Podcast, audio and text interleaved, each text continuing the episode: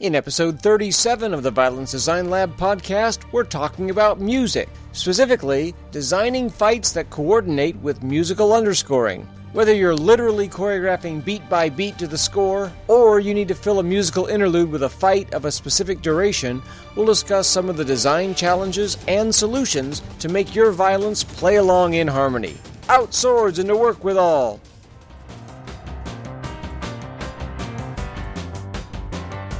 Welcome to the Violence Design Lab podcast. Now, here's the mad scientist himself, David Barefoot. Greetings, David here. Designing theatrical violence for live theater since 1992 and the founder and mad scientist of the violencedesignlab.com, I am your virtual coach and online mentor. I'm here to encourage you to improve your stage combat, to coach you to choreographing better fights, and to train you to tackle the challenges of theatrical violence design. This week, I'm talking about music. Now, a lot of my longtime listeners are violence designers themselves and are quite aware that music playing underneath your fight scenes can really add to the dramatic experience. Music can set the tone of the scene, whether it's an intense and gritty realistic drama or it's a swashbuckling, family friendly scene with swinging swords and, and flashing steel. But I'm not simply talking this week about music that plays underneath your fights. What I'm talking about is when we have to design our fights to dovetail with music specifically. Now, there's a few examples of how this might come up. It comes up more than you might think. For example, for several years I have designed the fight between the Mouse King and the Nutcracker in the Nutcracker Ballet for a local dance company. Obviously, in that score, there is a specific amount of time given to the fight and specific musical moments, and the dancers, of course, are very used to following the music. In a ballet, music is everything, so you have to follow the, the music for the fight in the score. Uh, other examples, if you're doing many of uh, popular musicals. For example, if you're doing Oklahoma, uh, they have the farmer and the cowman brawl. Well, you have a specific length of time in the song where the brawl starts and ends, and you have to hit your cues. Sometimes you'll have a little bit more leeway. For example, I recently designed the fights for Narnia, a musical version of C.S. Lewis's The Lion, Witch, and the Wardrobe, and there's about an eight minute sequence in the music where the final big battle scene is supposed to take place, and it was my job to use all eight minutes to fill with a battle. Designing fights to music, though, has its own unique challenges. First of all, Fight choreography is very hard to time. We know that different moves require different tempos, and there's no standard duration for a specific move. How long does a sword head cut take? How about a punch? How about when I grab you and throw you onto a table? How long does that take? Well, it's hard to know, especially since, as you probably are aware, fight choreography is learned slowly and only later on, uh, sometimes quite late in the rehearsal process, is speed typically added. So, what that means is we don't have a good way to time how many moves fit how many beats in the music. And that's really difficult to estimate. I'll have some tips on how we can work with that later, but just know that there is no standard time or duration of most of our stage combat moves, and we don't add speed till much later in the process than dancers will. Also, fight choreography is much more story dense than dance choreography. What do I mean by that? Well, each move of a fight sequence is an outgrowth of one or the other character's goals, the obstacles facing them, and their choice of tactics. So every time, for example, I throw a sword strike, I am telling a brief mini story of my character recognizing an opening in the other person, trying to exploit that opening and that person's response. Now, dance choreography certainly tells stories. I don't mean to say that there is no story in dance choreography, that's not true, but it tells stories usually much more indirectly than stage combat choreography does. Uh, you can do a step ball change in a dance uh, sequence, for example, and that doesn't tell a specific character goal or something they are trying to achieve or a, a way in which their goal is frustrated. It, it's simply just a move that looks good. And dance moves can be repeated. For instance, I can do that step ball change one side, then the other side, or I can do a couple of jazz squares, and that doesn't look weird. But if I do the same leg cut, head cut, leg cut, head cut four times in a row, that begins to look a little strange, right?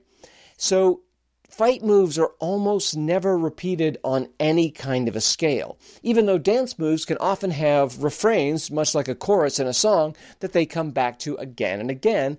And again, that doesn't seem weird for that medium. The other reason that fight choreography is more story dense than dance choreography is that every person in a fight scene has completely different choreography. Think about that. If I'm fighting Bob, Bob's choreography, while of course it fits in with mine, it is sort of the opposite of mine. It is a, a completely different sequence of moves than I have. And dance choreography, Bob and I might have the same moves in a sort of a, a pas de deux for a few moves. Of course, uh, we can do separate choreography as well, but very often groups or pairs or uh, some uh, portion of the dancers are doing similar choreography. We can't do that in a fight because every character's story is different in a fight.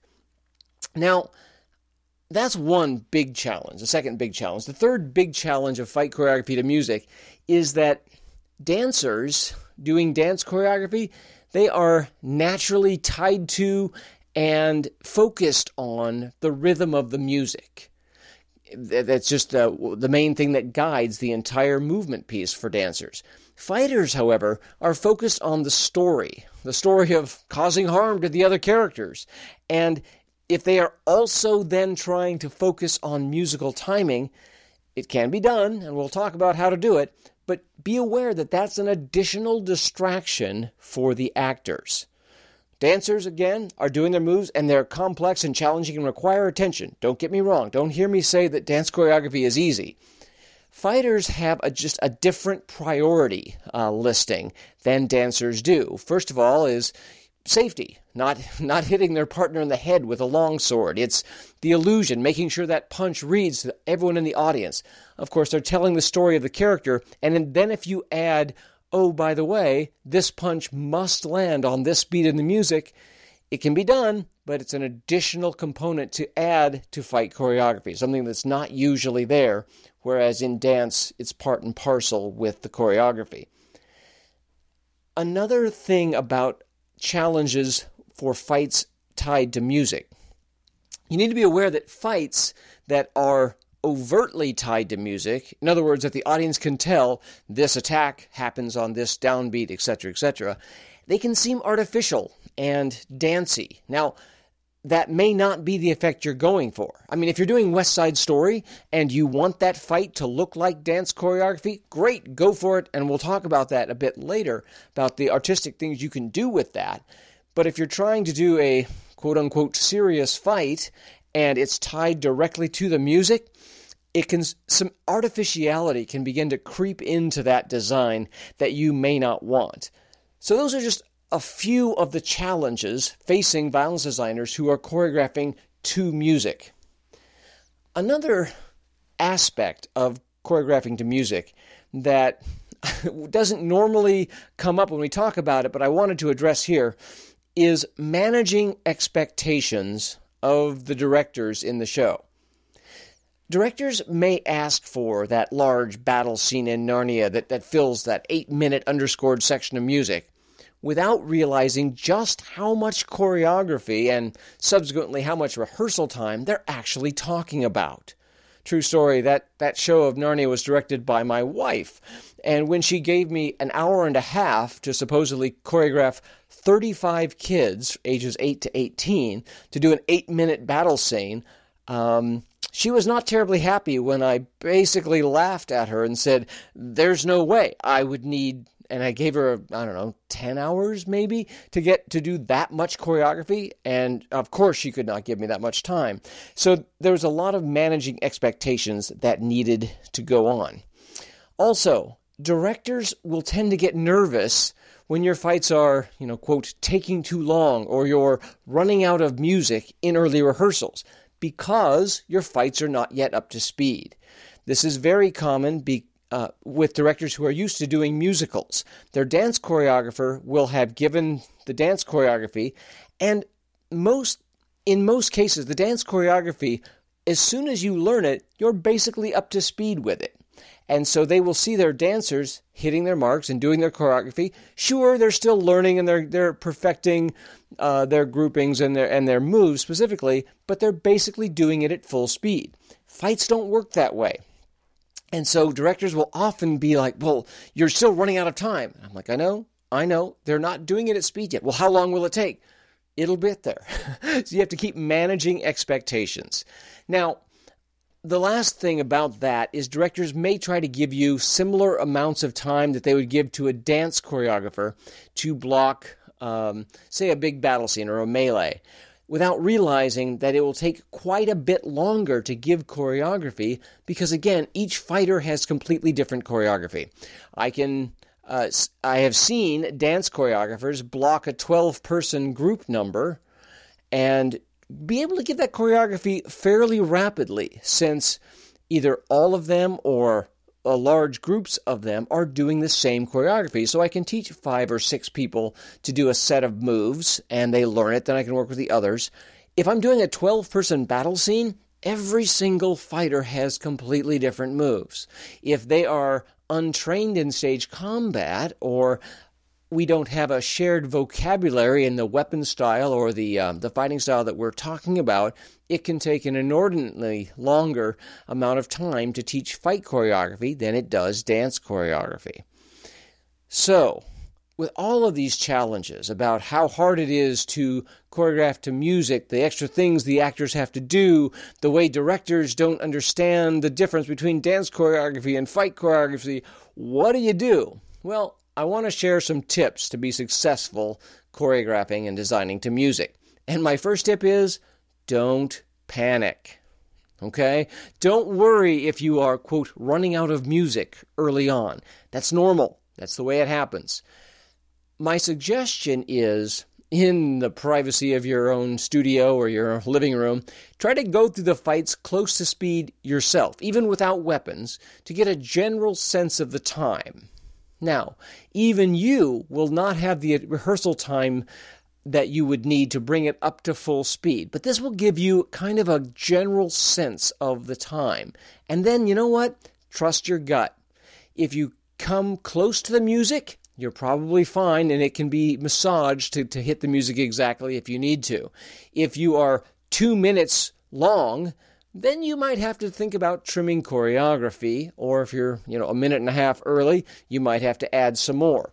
So that's my best advice is try to go through it yourself as fast as the uh, performance would be paired with the music and see where you fall and then just trust your gut. We there's a lot of ways and I'm going to give you some ways on how you can manipulate the length of the fight uh, to to hit the music that you need to, but don't worry if in the early rehearsals that the music runs out long before the fight does. That's normal. That's that's just the way fights work. So, as I just mentioned a, a, bit ago, how do you massage how long the fight works? Well, I like to build in what I call adjustment moments. These are moments where the time that it takes to complete the move or to stay in the move is variable. I like to build in moments of physical clenches and struggles, or circling around uh, the other fighter to gain advantage, or brief chase scenes across the stage. These can help actors have moments of flexible time that they can extend if they're uh, if they are ahead of the music, or they can truncate and cut pretty short if they need to catch up. This allows a lot of flexibility to give you your actors a time to focus on the music briefly, figure out where they are and where they need to adjust to be in the right place at the right time. Another technique for these adjustment moments, and this is if uh, fighters are in the background uh, rather than featured. I've done a couple uh, podcast episodes on melees specifically multiple fighters, and we talk. I talk about background fighters and, and feature fighters, and and this is uh, a technique for especially if you're working with music and in general for background fighters you can repeat short sequences that, that, that can fill if need be that they can repeat the same four or five moves a couple of times and be able to then covertly signal each other, okay, let's move on to the next beat because now we're where we're supposed to be in the music. That's another way that you can build in these sequences. And it also has the added benefit of reducing the amount of choreography that you have to give to that big battle scene, and it reduces the rehearsal time needed to train essentially minor parts of the scene where you can focus on your feature fighters. Now, another tip if you want the actors to play off musical cues, you have to pick big musical cues. Simply saying, like, on the third eight count, do thus and so, is doomed to fail. I know dance choreographers do this, but again, their dancers are focused on the music. Your fighters have a lot of things that they have prioritized above focusing on the music, like not hurting their friends with a steel sword. So, if you're going to tell actors who are in full on fight mode and acting fully to play off a musical cue, my experience shows they're going to miss subtle ones like eight counts or this little change. They're going to miss it nearly every time. What you're looking for in the music then are loud percussive hits, big swelling final phrases, or quiet interludes. Uh, those make much better markers that are easier to recognize when swords and fists and adrenaline uh, is flying. Next, another way to improve your success rate choreographing to music is don't try to fill every beat of the music with choreography. I mean, your actors, frankly, don't have time in the rehearsal schedule, even if you wanted to say, oh, it's only a three minute song that we're going to fight through. It's a lot of choreography.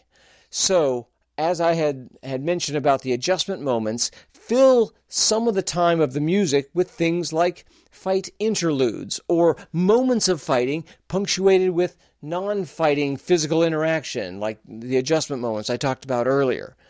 And if you are uh, especially trying to do things like a big battle scene, one of the ways that I solved the problem of the Narnia musical that was eight minutes long is rather than doing one continuous fight scene, which would have been an incredible amount of uh, of uh, choreography for 35 kids. Instead, I broke it up into several scenes. In fact, I worked with the lighting designer to have different areas lit on stage, and we played it out as a series of vignettes. And that really allowed the kids, well, first of all, to focus on small, discrete groups of them. So I had, was able to rehearse at the same time once they had their choreography in you know different groups rehearsing. But also it gave some time in between, and drastically reduced the amount of choreography and therefore rehearsal time needed to fill all eight minutes. And the last point about being successful with the music that I want to make is if you are choreographing to the music rather than just underscoring, don't be afraid to be theatrical. Now, of course, this is dependent on the nature of your production and what the tone is that you're going for. But if you're doing violence that's tied to the music, you can often include dance like elements without being completely outside the genre. And you may be able to even stylize the fights in artistic ways. YouTube is a great resource for a lot of things, but it also has some amazing dance artists that you can watch for in, inspiration. Um, one of the uh, choreographers that I really, whose work I really enjoy, is Philip, known as Pac-Man uh, Chbeeb. That's C-H-B-E-E-B. Uh, he's got a piece called "Without the Lights." Check it out on YouTube. Uh, it is just a chilling, devastating choreographed piece about sexual assault. And I promise, if you watch that, it, it will spark ideas uh, about ways that you'll want to push the boundaries of your violence on stage.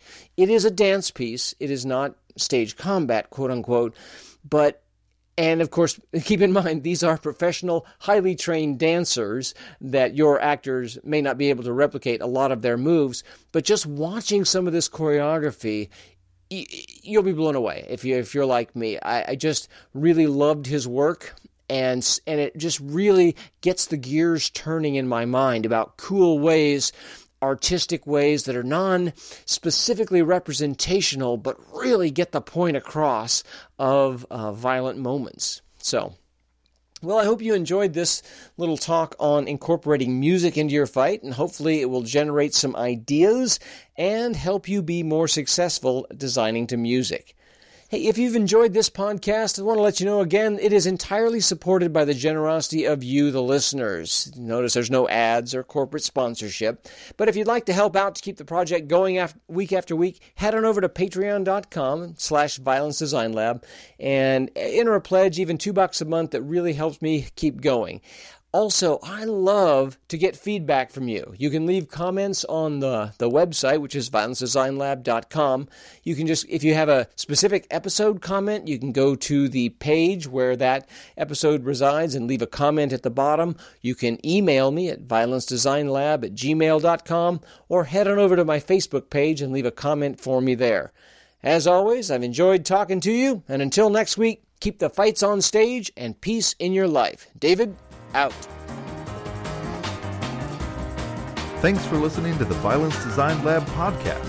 For more tips, tutorials, and downloadable resources, visit us at violencedesignlab.com.